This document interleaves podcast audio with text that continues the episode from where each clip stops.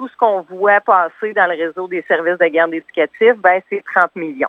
Dans les dernières dix années, c'est 500 millions qui ont été coupés. C'est certain qu'on va le prendre, mais des coupes d'heures, des coupures de postes, ça, on les récupérera pas. Là.